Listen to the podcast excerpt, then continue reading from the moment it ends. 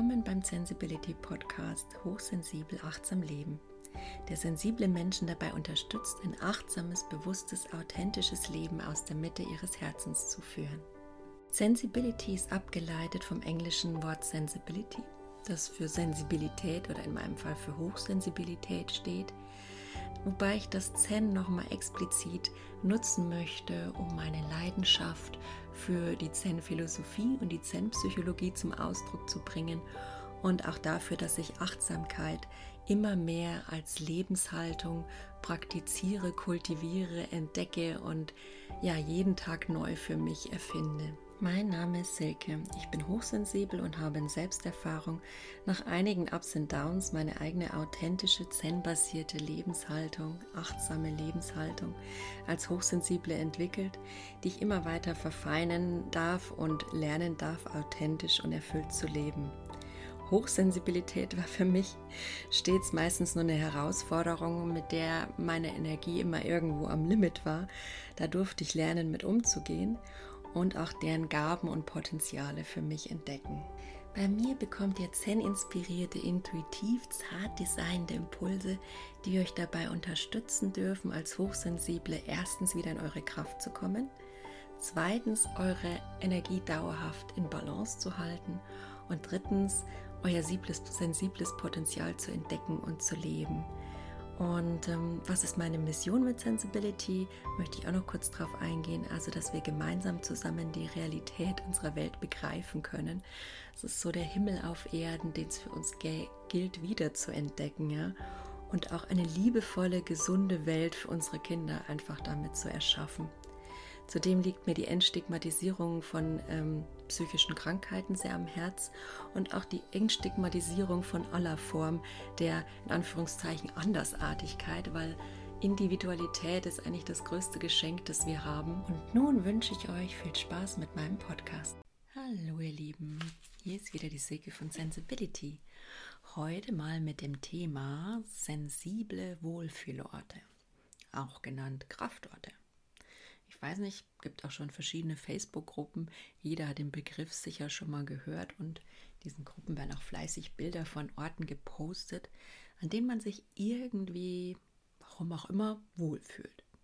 Plätze, die wunderschön sind, die einen inspirieren, die einen energetisieren, die einen helfen aufzutanken und sie beruhigen und berühren irgendwie das Herz und manchmal ist es auch so, dass man so das Gefühl hat, es erweitert einem regelrecht das Bewusstsein. Vielleicht liegt es auch so an der Ruhe und Entspannung. Aber es gibt einfach so Plätze, die die Lebensenergie einfach viel mehr fließen lassen und wo auch schon merklich von Grund auf viel Energie vorhanden ist. Das ist zumindest so meine Wahrnehmung. Ja. Wissenschaftlich bewiesen ist da wiederum noch gar nichts in der Hinsicht. Es gibt da zwar schon verschiedene Forschungen, habe ich jetzt gerade heute wieder gelesen. Muss ich mal kurz, kurz reingucken, wo die jetzt war, von wem die war.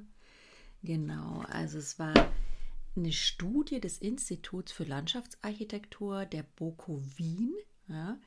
Da wurden 15 Probanden ähm, die Herzfrequenz und die vegetativen Reaktionen, also quasi Nervenreaktionen, gemessen und das an drei verschiedenen Kraftorten, ja, die man so klassisch generalisiert einordnen würde als Kraftort, wo sich Menschen wohlfühlen. Zum Beispiel einer am Wasser und ein anderer ganz normal an Land, ein äh, paar andere an Land, genau.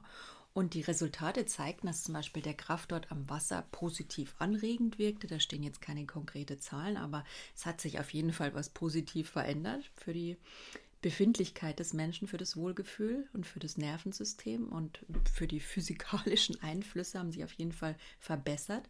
Und an den ähm, anderen Kraftorten äh, war es auch so, dass der Herzschlag um immerhin fünf Schläge pro Minute verringert werden konnte. Das sind jetzt mal so erste Indizien, äh, dass es schon eine Wirkung gibt. Ja, aber wie gesagt, nichts ist bewiesen. Es ist viel, viel Glaube und viel Intuition und viel Gefühl dabei. Und ich meine, das ist ja auch, gibt es ja auch nicht erst seit gestern. Es gibt so viel alte Volksstämme, lass es sein die Maya, die Inka, Druiden, die, die Native Americans, Schamanen, gibt es ja alle immer noch ähm, einige Überlebende oder Schamanismus ist ja auch gerade wieder groß im Kommen. Ähm, Native Americans gibt es auch noch einige, die da wirklich, Stämme, die da wirklich gut praktizieren ihre Riten in der Natur und sich dafür auch ganz spezifische energetische Orte aussuchen. Also meine Theorie ist so ein bisschen, dass ein Ort eine gewisse Grundenergie hat, warum auch immer. Also es besteht ja alles aus Energie, ja. Wir Menschen sind eine Anhäufung von Energie, Energie von, von energetischen Teilchen, Atomen, Molekülen, wie auch immer, die zusammengeordnet sind energetisch, das Universum, die Erde, alle Dinge bestehen aus Energie und ähm, sind in einem Verbund eben zusammengestrickt und die Energie, die schwingt miteinander. Also ich reibe mich quasi mit der Energie meines Äußeren und mit der Energie aller Personen, die um und rum sind und die da mitschwingen.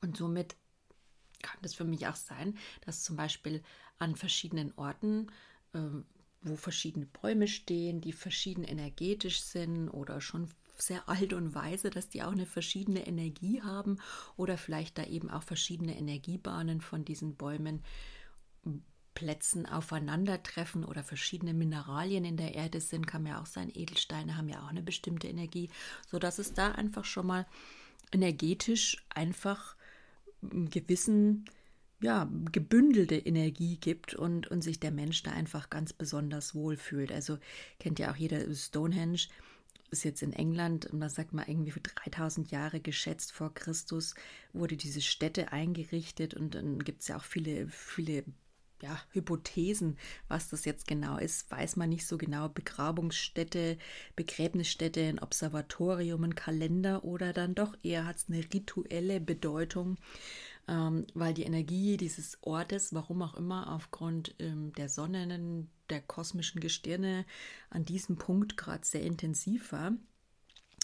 Ja, und warum sollte man dieses alte Wissen ignorieren? Also es denkt mir immer, also meine innere Wahrheit als Hochsensibler und noch dazu als, wie sage ich, als ähm, Projektor mit äh, Profil 1.3, also sowohl Wissen als auch Abenteurer. Ich bin irgendwie wie so ein spiritueller Abenteuer, der einerseits sehr viel Intuition und innere Weisheit in sich trägt, aber andererseits auch von Wissen und Informationen geprägt ist und davon angezogen wird. Deswegen ist das für mich immer so ein bisschen ein Ding. Wie bringe ich euch das jetzt rüber? Weil ähm, ich mag diese wissenschaftlichen Thesen und äh, bin auch gerne angelehnt an die Wissenschaft, aber ich glaube, es gibt einfach mehr als das. Ja, also ich meine, wer hätte vor 100 Jahren oder lass es, keine Ahnung, lass es einfach 30 sein, ja, oder 20. Wer hätte da gedacht, dass äh, ich mein ganzes Business jetzt über mein Handy steuern kann? Wer hätte gedacht, weiß ich nicht, dass wir ja mobil von überaus auf der Welt überall miteinander arbeiten und kommunizieren können, FaceTiming können und vielleicht auch noch demnächst irgendwann in zehn Jahren, keine Ahnung, 20 Jahren uns da wirklich ähm, hin teleportieren können oder zumindest eine Projektion von uns. Das ist ja auch schon ähm, magisch und energetisch ähm, und ähm, ja, es wäre einfach langweilig, finde ich, wenn, wenn sowas nicht existieren würde und meine innere Weisheit, mein sechster Sinn oder mein siebter, wie auch immer, sagt mir auch klar, dass das irgendwie für mich existent ist, Kraftorte, ja. Und man kann ja auch sagen, es gibt definitiv Orte, die sind dann eher negativ gepolt. Gibt es da auch und eher positiv gepolt. Ob das jetzt von der Grundausstattung, also ich würde sagen, jeder Mensch hat ja so eine Ursprungslebensenergie, die er mitkriegt. Also das sogenannte Qi heißt es ja im Chinesischen. Und so sehe ich das auch für, für Bäume und Dinge. Also jeder hat so eine Grundausstattung an Energie. Und ähm, natürlich ist Energie nichts, was festgeschrieben ist. Es schwingt, es verändert sich, je nachdem, was für Begebenheiten und Situationen sich mit äh, dem Gegenstand oder mit ähm, dem Ding oder mit dem Lebewesen und in seinem Umfeld ja, ereignen. Und ähm, also ich kenne das, ich habe hier so ein paar Beispiele, ich merke das jedes Mal, ich bin ja gerade hier bei meiner Mutter im Fränkischen und eigentlich ist eine nette Region. Ich muss sagen, es hat sich viel entwickelt in letzter Zeit, ja, nur wir leben hier schon noch ein bisschen ab vom Schuss immer noch nach 20 Jahren Wiedervereinigung, über 20 Jahre. Aber es war halt lange Zeit so, dass dieses kleine Dorf am, am Ende des ja, oder entlang des Todesstreifen damals schon eine sehr negative Energie meiner Meinung nach hatte und sich das jetzt auch so langsam wieder regeneriert. Einfach, ich bin ja immer jemand, der auch diese transgenerationalen Traumata propagiert, die, mit denen wir Menschen alle zu tun haben. Also wir hatten ja zwei Weltkriege und dadurch ergaben sich äh, die Teilung Deutschlands unter anderem.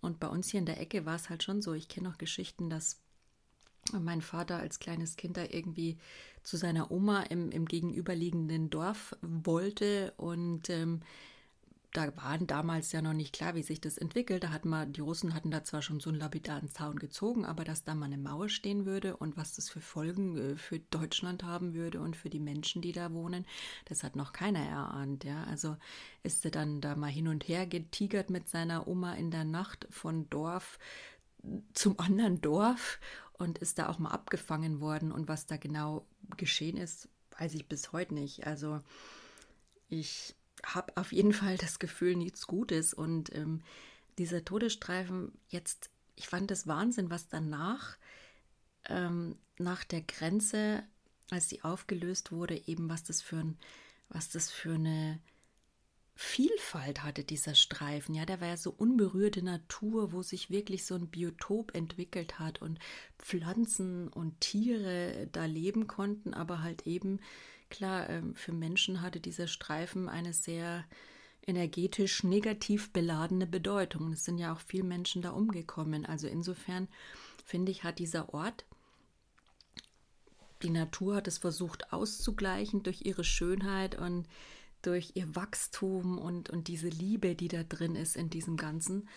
Aber es war schon was grundsätzlich Negatives einfach da vorhanden. Und ich finde, das Negative kann sich dann auch wieder verändern, wenn das Positive das verlagert, überlagert, verändert, ja, oder wegspült, kann man auch so sehen. Also das ist so meine These, wie ich das sehe. Und ähm, ich habe mich als Kind hier immer äußerst unwohl gefühlt. Also dieses Dorf war so negativ und die Menschen hier, gut, es war halt echt am, auf gut Deutsch, sorry, ich das Wort benutze, am Arsch der Welt, ja. Die Menschen hatten halt hier also nicht so viel Perspektiven, muss man auch ehrlich sagen. Da gab es zwei, drei große Firmen oder lass es vier, fünf sein, also war an zwei Händen auf jeden Fall abzuzählen, glaube ich. Und wer da halt was werden wollte, war da was. Und alle anderen waren irgendwie so neidisch auf die, die was geworden sind oder auch nicht. Und ja, es gab auch so eine klassische Spaltung in diesem Dorf und sehr viel Neid und sehr viel Missgunst. Und ähm, als sensibler Mensch habe ich da als Kind irgendwie so eine maximale Mischung abgekriegt, habe ich das Gefühl. Und jetzt im Nachhinein merke ich eigentlich, hey, das Ganze hatte eigentlich nichts mit mir zu tun. Das waren so ein paar Leute, die da maximal unter diesen, ja, energetischen Negativität dieses Dorfs und dieser Geschichte, die das Ganze auch mit sich bringt. Also so eine Art transgenerationales Trauma mitbekommen haben. Ja? Das will ich euch nur verdeutlichen, wie negativ manche Orte wirklich sein können. Also äh, ja, es lag für mich jetzt mittlerweile, wo ich es fühle, klar auf der Hand. Und deswegen hatte ich auch nie so das Bedürfnis, ich war so froh, nachdem ich hier irgendwann weggegangen bin, so Mitte 20, ähm, nach München eben gegangen bin und eigentlich bis jetzt habe ich keinen Antrieb mehr zurückzukommen und ich stehe dem Dorf aus verschiedensten Gründen, ja, weiß nicht, immer noch nicht so ganz positiv oder offen gegenüber. Das hat gar nichts unbedingt mit den Menschen zu tun. Es gibt hier sehr viel Liebe und offene Menschen, aber ich muss sagen, viele der alten Generationen sind halt noch da.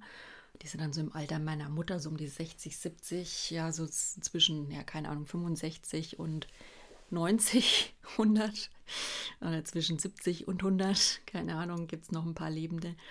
Und ähm, das Klima ist dann schon noch so ein bisschen, ja, zum Teil negativ belastet, finde ich. Das merke ich hier immer ganz deutlich. Und auch wenn ich hier so bei uns zu Hause im Garten bin. Das genieße ich dann schon. Es gibt hier schon so Kraftoasen, das gibt es ja überall, aber so als Hochsensibler spürt man ja diese Atmosphäre, diese Stimmung zwischen den Menschen, was in der Luft liegt, ja, das große Ganze irgendwie. Und das ist nicht erst, also seit Corona muss ich ja sagen, ist es in München jetzt gerade, jetzt wo das Ganze wieder rund geht und äh, sich wieder alle Parteien ähm, versuchen da zu kloppen. Impfung, ja, nein, da gibt es ja die zwei Lager und dann auch noch die Querdenker. Also ich teile da ganz bewusst, es gibt Leute, die wollen sich aus guten Gründen nicht impfen lassen. Es gibt Leute, die wollen sich aus guten Gründen impfen lassen. Und es gibt die Leute, die da eine Theorie der Verschwörung wittern und ähm, an der sicher auch ein paar Funken Wahrheit drin sind. Das möchte ich jetzt aber gar nicht beurteilen, das ist deren Ding. Aber ich finde, man muss halt einfach ähm, ja, schauen, dass es energetisch nicht aus den Fugen gerät. Ja? Und ich muss sagen, in München merke ich das ja auch gerade die Energie. Ich liebe diese Ecke und wir machen es uns energetisch schön. Das ist auch genau wichtig, wenn man als Hochsensibler eben gerade ähm, an so einem Ort der Reizüberflutung lebt, ja, dann braucht man einfach wirklich Kraftorte. Und zwar ist es für uns dann halt, oder für jeden sollte es eigentlich sein, privat natürlich Kraftorte, sein Zuhause so zu gestalten, dass es einem einfach ein, also für mich ist es persönlich so ein paar Kriterien, dass ich sage, es muss sich warm anfühlen, es muss sich herzlich anfühlen.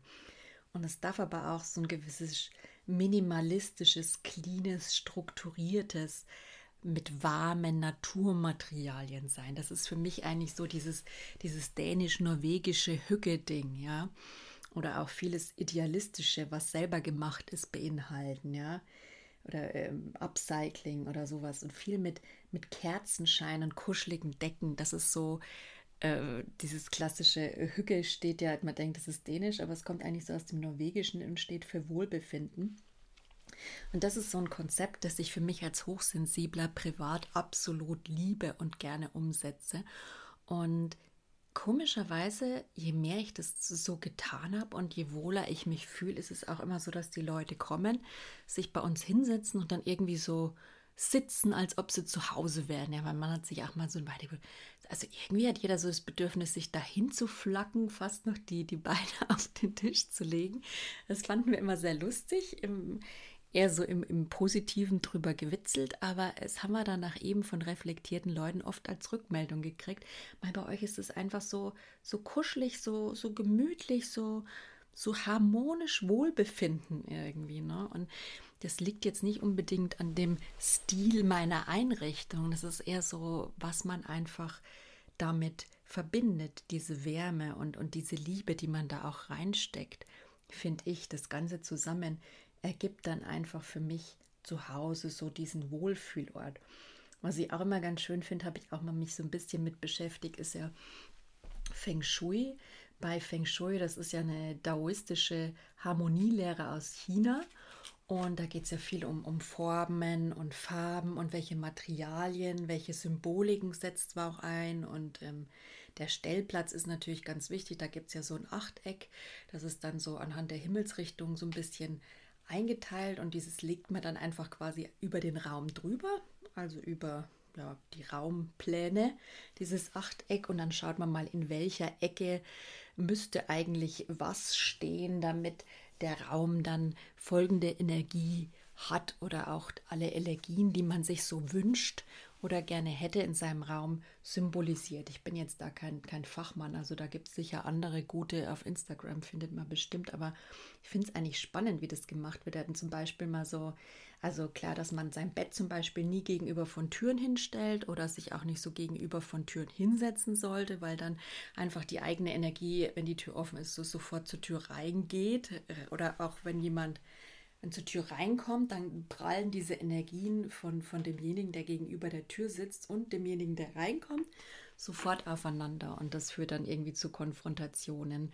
Und deswegen sollte man sich da einfach setzen, anders setzen oder auch ein Spiegel nie gegenüber einer Tür. Oder war das gerade andersrum? Da bin ich mir jetzt nicht sicher.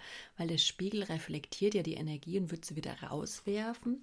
Also man soll den, glaube ich, nur so ähm, im Raum. Aber wie gesagt, da müsste man einfach nochmal schauen. Ich fand es nur ganz spannend, dass man den so hängt, dass der eben die Energie eher reflektiert und somit quasi des Raums stabilisiert. Denn darum geht es ja. Es soll Energie genug vorhanden sein und die Energie soll auch nicht stocken. Sie soll fließen. Alles soll im Fluss sein. Ja, das klassische also kann man im Punkto von Wohnung und Hausarchitektur, im Punkto Garten gibt es ganz viel und Landschaften und auch schon viel im Punkto Städtebau. Also Feng Shui, finde ich, kann absolut dazu beitragen, das sensible Wohlbefinden zu Hause auch wiederherzustellen. Ne? Also ich fand es auch ganz spannend, was habe ich mal gemacht, genau für Finanzen, so eine Glückskatze, gibt es doch im Chinesischen diese Glückskatzen in diese Ecke, die für Finanzen steht, also Südosten eines Raumes stellt man dann diese Glückskatze hin und hat halt so ein bisschen mehr. Ich finde es immer ganz spannend und, und, und inspirierend. Ob man jetzt daran glaubt oder nicht, aber für mich fühlt sich das so gut an und setze jetzt nicht alles um, aber manches finde ich irgendwie ganz nett und fühlt sich richtig für mich an, ja. Das wäre jetzt mal so ein, so ein klassisches Beispiel für, für positive, private Zuhause-Wohlfühlenergie. Und was ich halt dann immer noch habe, man hat ja in einer kleinen Wohnung, fällt die Mama meistens schon ein bisschen hinten runter, muss ich sagen. Der Kleine hat natürlich sein Reich und sogar noch unser Wohnzimmer zum Teil als Reich. Da sind manche Eltern geteilter Meinung. Ich sag, wir sind zu dreiviertels in dem Raum und ich habe es gern, wenn wir alle zusammen sind, ja. Und äh, deswegen möchte ich den Kleinen nicht unbedingt in sein Kinderzimmer sperren. Das ist einfach auch nicht so gemütlich und so lichtdurchflutet. Für, für mich gehört zur, zur Gemütlichkeit auch so eine Offenheit, so eine Weite. Also ich brauche irgendwie weite, lichtdurchflutete Räume. Das ist für mich auch so ein Ding. Und äh, das mag der Kleine natürlich genauso wie ich. Also sitzt er lieber mit uns im Wohnzimmer. Und äh, das ist dann einfach auch okay.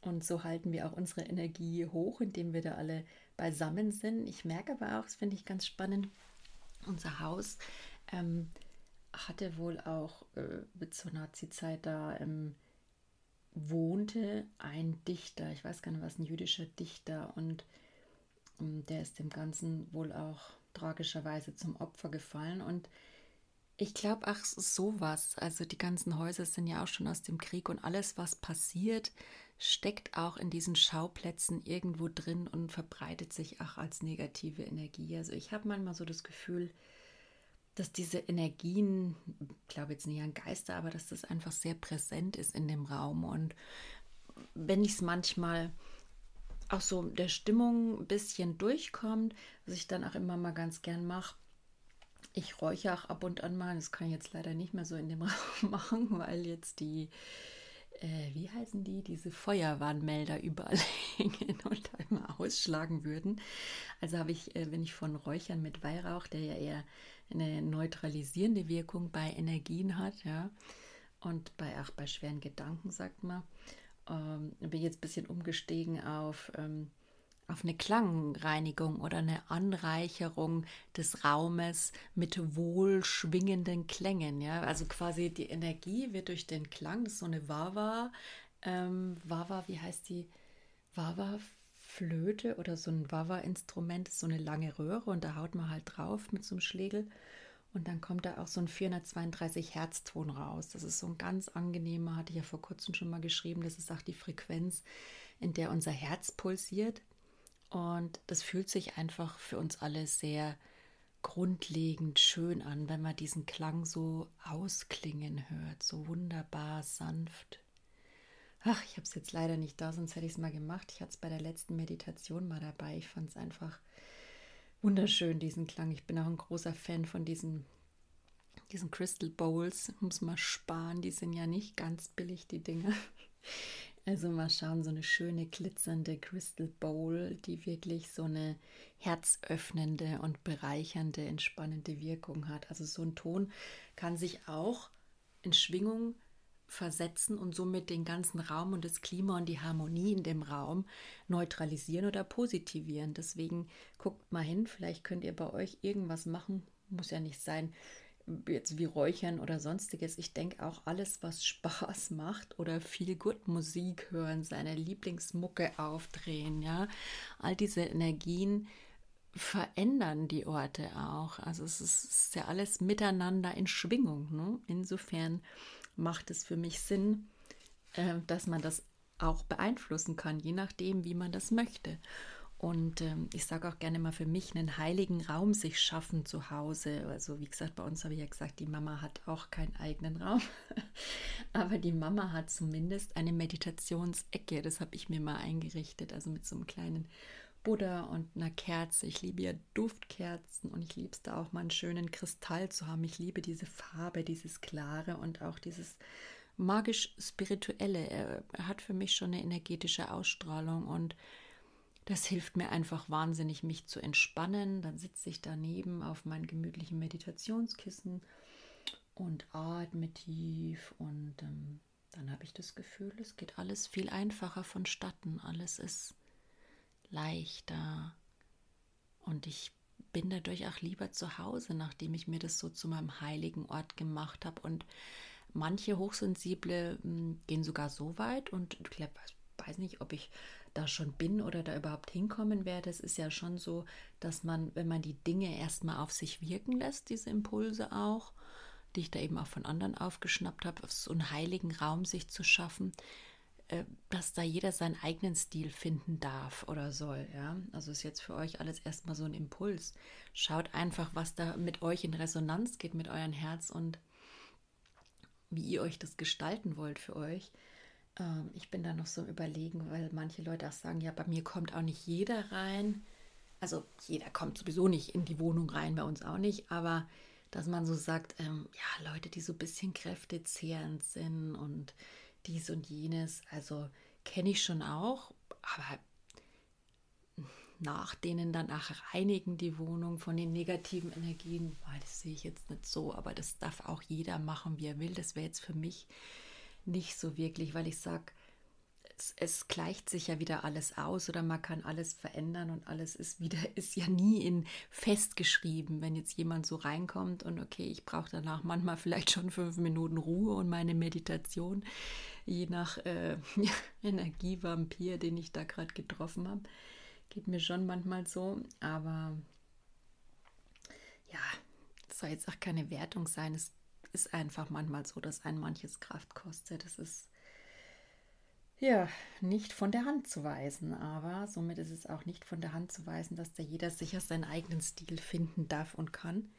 Am Arbeitsplatz finde ich es immer noch ganz interessant, das wollte ich noch kurz ansprechen, wie das denn da aussieht. Also ich meine, ich habe jetzt noch nie, ich hatte jetzt meistens schon Arbeitsplätze, doch, wo ich ein eigenes Büro hatte. Ne? Also es war weiß, bei meinem vorletzten Arbeitsplatz war das echt schon, war zwar klein, aber so schön und hell. Und ich habe mir dann auch bewusst eben ein selbstgemaltes Bild von mir mitgenommen und so eine Orchidee reingestellt. Und mein Gott, so ein, so ein Bild halt. Ich habe es mir jetzt nicht eingerichtet, aber ich habe es mir einfach auch eine Tasse von mir mitgenommen und eine Kanne, halt irgendwas, was, was sich für mich so warm und, und nach Wohlgefühl und wichtig, richtig einen guten Tee mitgenommen anfühlt, ja. Ähm, und ähm, das hat sich dann für mich auch in der Arbeit zum Ausdruck gebracht. Das war dann auch echt so ein Kraftort in der Arbeit. Klar kann man auch immer bei so Einzelbüros leicht die Tür zumachen, das entspannt auch. Aber es war halt was total anderes, als in einem Großraumbüro auch mitzusitzen. Das hatte ich ja dann auch schon mal. Da hatte ich es mir auch ein bisschen eingerichtet. Das kann man da schon groß einrichten. Also zumindest seinen eigenen Schreibtisch.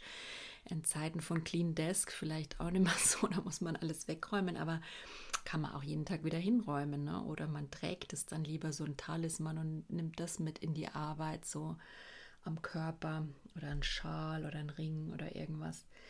Aber was dann nochmal der krasse Kontrast war, war bei letzten Arbeitgeber. Das war echt so eine alte, tut mir leid, Bruchbode. Nichts gegen den Laden, aber das war schon so eine echte, also wow. Ja, mancher muss Kosten sparen und für manchen ist es halt einfach praktisch. Ja, es muss ja nicht für jeden, nicht für jede Unternehmen ist es notwendig, irgendwie in einer repräsentativen Lage, äh, wie auch immer. Also es kommt auch nicht drauf an, dass es jetzt wunderschön sein muss, aber also das war so für mich alte Betonbauten mit so Platten noch in der Decke, äh, da wurden eindeutig Materialien und Chemikalien verwendet, meiner Meinung nach. Und wer weiß, was da noch alles drin äh, gewuchert hat. Zwischendrin, ich habe mich da einfach so unwohl gefühlt von der Atmosphäre und es war auch echt so grau und, und ja, also wir haben es dann versucht, wunderschön zu machen und da war auch eine tolle, ähm, eine tolle äh, Dame, die sich dann mit Innenarchitektur ausgekannt hat. Die hat ein paar schöne Sitzecken hingestellt. Ja, aber es hat nichts an diesen Böden, an diesen ekligen Teppichen, an diesen äh, schlecht aufgeteilten Räumen und diesem zugigen Wind und vor allen Dingen diesem Geräuschpegel da drin geändert. Ja, also dieser Halleffekt, ach, und dieses nicht isolierte und da war nichts Warmes, Kuscheliges, nichts auch nur halbwegs energetisches. Du hast das Gefühl, also durch die Fenster und durch die Tür ist gleich, wenn da jemals positive Energie drin war, die ist da wieder straight raus. Also für mich war es da echt keine, also wie so eine Betonbunker oder auch mit so Stahltüren und so. Klar, an gewisser Stelle braucht es Stahltüren, aber es war einfach so richtig ungemütlich, eiskalt, abweisend irgendwie, ja. Und ähm, ja, auch nichts Herzliches, nichts Wertschätzendes, nicht Warmes. Und ähm, ich finde auch, manchmal können Orte auch so ein bisschen abfärben, ne? Das schwingt ja dann auch mit den Menschen. Ich sage jetzt nicht, dass das die ganze Stimmung ausmacht, aber es ist auf jeden Fall nicht von der Hand zu weisen, dass das mitschwingt. Und ich fand schon, die, die Firmenkultur, die hat sich da über kurz oder lang auch so in die von der Wir-Kultur, von der Wohlfühlkultur so ein bisschen wegentwickelt. Also es kommt natürlich aufs Team an, aber also interessant zu beobachten, auch im Nachhinein das nochmal so zu filtern. Das ist also für mich bei wenn ich dann wieder doch mal in einem Büro arbeite, manchmal auch im Großraumbüro ist ja nichts ausgeschlossen, bin ja offen für alles, dann weiß ich aber, dass ich auf jeden Fall ähm, auf mehr Wohlgefühl achten werde. Und ähm, jetzt bin ich ja natürlich in der glücklichen Position, in der Regel mir meinen Job naja, nicht unbedingt aussuchen zu können, aber schon auch Mitspracherecht zu haben. Also wenn es denn irgendwie geht, versuche ich dann natürlich einen Ort zu finden, an dem das Klima nicht so schlecht ist und in dem ich es mir auch noch irgendwie mitgestalten kann und nicht in so einem alten, ja, interessanten Gebäude. Also so viel dazu meine Erlebnisse äh, mit hochsensiblem Wohlgefühl von Orten. Ja. Und wie gesagt, mein heiligen Raum daheim, da versuche ich auch noch manchmal was zu gestalten. Aber ja, es muss halt was sein, auch so in der Arbeit. Man verbringt ja viel Zeit dort, was einem irgendwie so eine Form von, von Geborgenheit oder so eine Form von Wohlgefühl, ja, auch eine Stärke irgendwas gibt. Ja, es muss jetzt nicht unbedingt sein wie mein, mein Kraftort per se, wenn ich da im Park bin oder im Eibsee an der Zugspitze. Das ist so, oh, da könnte ich schon vor Energie explodieren. Aber so ein bisschen was darf sich doch auch ja, in Unternehmen tun in, in Richtung Hügelkultur. Also es ist ja auch einer der Megatrends, die sich ähm, das Zukunftsinstitut bemisst ja immer so, so langfristige Entwicklungen, Trends für die nächsten 20 bis 25 Jahre für, für Unternehmen und dafür auch die Gesellschaft, an der sich jeder so ein bisschen orientieren kann. Und ähm, muss natürlich auch nicht sein, das ist ja alles, jeder hat seine eigenen individuellen Interessen, aber Hücke steht da auch schon viel im, im Zentrum, weil es einfach für den Menschen auch gerade in unserer anstrengenden Zeit jetzt hier Pandemie belastet und wir sowieso alle daheim arbeiten, auch sehr wichtig ist, da noch Wohlgefühl reinzukriegen, wo es einfach geht. Ne? Und ich habe jetzt heute wieder gehört, eine Studie, dass irgendwie jeder Dritte im Homeoffice äh, Corona bedingt schon ähm, Gefühle von Depression oder von Traurigkeit oder einfach von, von chronischem Unwohlsein gefühlt hat. Ja, das finde ich auch schon erschreckend. Also ich muss sagen, bin ich echt froh, dass wir eine Möglichkeit gefunden haben, uns den Raum, in dem mein Mann dann eben hauptberuflich viel gearbeitet hat und ja, ich mir auch, uns den so nach unserem Wohlgefühl einzurichten und dass der mit uns schwingt und ähm, nicht ja, uns umhaut. Sagen wir mal so die Energie in dem Raum. Und ähm, ja, da einfach mal schauen, wie man diese Wechselwirkung zwischen Mensch und Ort irgendwie ausbalancieren kann. Vielleicht auch mit Pflanzen, ähm, Feng Shui auch ganz gern genutzt, solche Wasserbohnen, aber das hat man heutzutage auch gar nicht mehr, muss ja auch nicht sein. Aber Spiegel auch, also irgendwas, was auch Offenheit oder Licht transportiert. Ich bin auch so ein Fan von diesen warmen Lichtern mit diesen Salzkristalllampen. Kennt ihr die? Ach, ich liebe diesen jetzt im Winter wieder. So diese Lammfälle. Jetzt gerade auch mal bei uns im Kindergarten eine angeschaut, weil ich so schön finde. Die Kinder mögen das auch total. Im Winter sich überall mit so Lammfällen reinzukuscheln und dann noch so ein zartes Licht von so einem rosafarbenen Rosenquarz. Das fand ich irgendwie so total genial. Aber gut, wahrscheinlich mein persönliches Thema. Ja, in dem Sinn wünsche ich euch einen wunderschönen Abend. Ich kuschel mich jetzt auch mal in mein Wohlfühlbett und ähm, genieße noch eine Tasse Tee und zelebriere mein achtsames, meinen achtsamen heiligen Raum zu Hause. Ich hoffe, ihr tut's auch. Macht's gut. Ciao. Wenn mein Sensibility Podcast dich in deinem Herzen berührt und deine innere Wahrheit widerspiegelt, wäre ich dir dankbar, wenn du mich als Energieausgleich hier abonnierst und falls du gerne weitere sensible Achtsamkeitsimpulse von mir haben möchtest, schau gerne auf meiner Website unter www.sensibility.de vorbei. Da findest du zum Beispiel meinen Blog oder meinen Shop für sensibles Design. Zudem gibt es auch demnächst ganz neue Angebote, auch in Richtung Coaching. Aber darüber werde ich nochmal an anderer Stelle informieren. Wenn du wie ich ein Insta-Fan bist, dann schau einfach unter Sensibility-20 bei Instagram vorbei und schau dir einfach mal in meinem Feed an, ob du noch ein paar interessante, sensible Impulse für dich finden kannst. In dem Sinn, ich wünsche dir alles Gute von Herzen, Säge.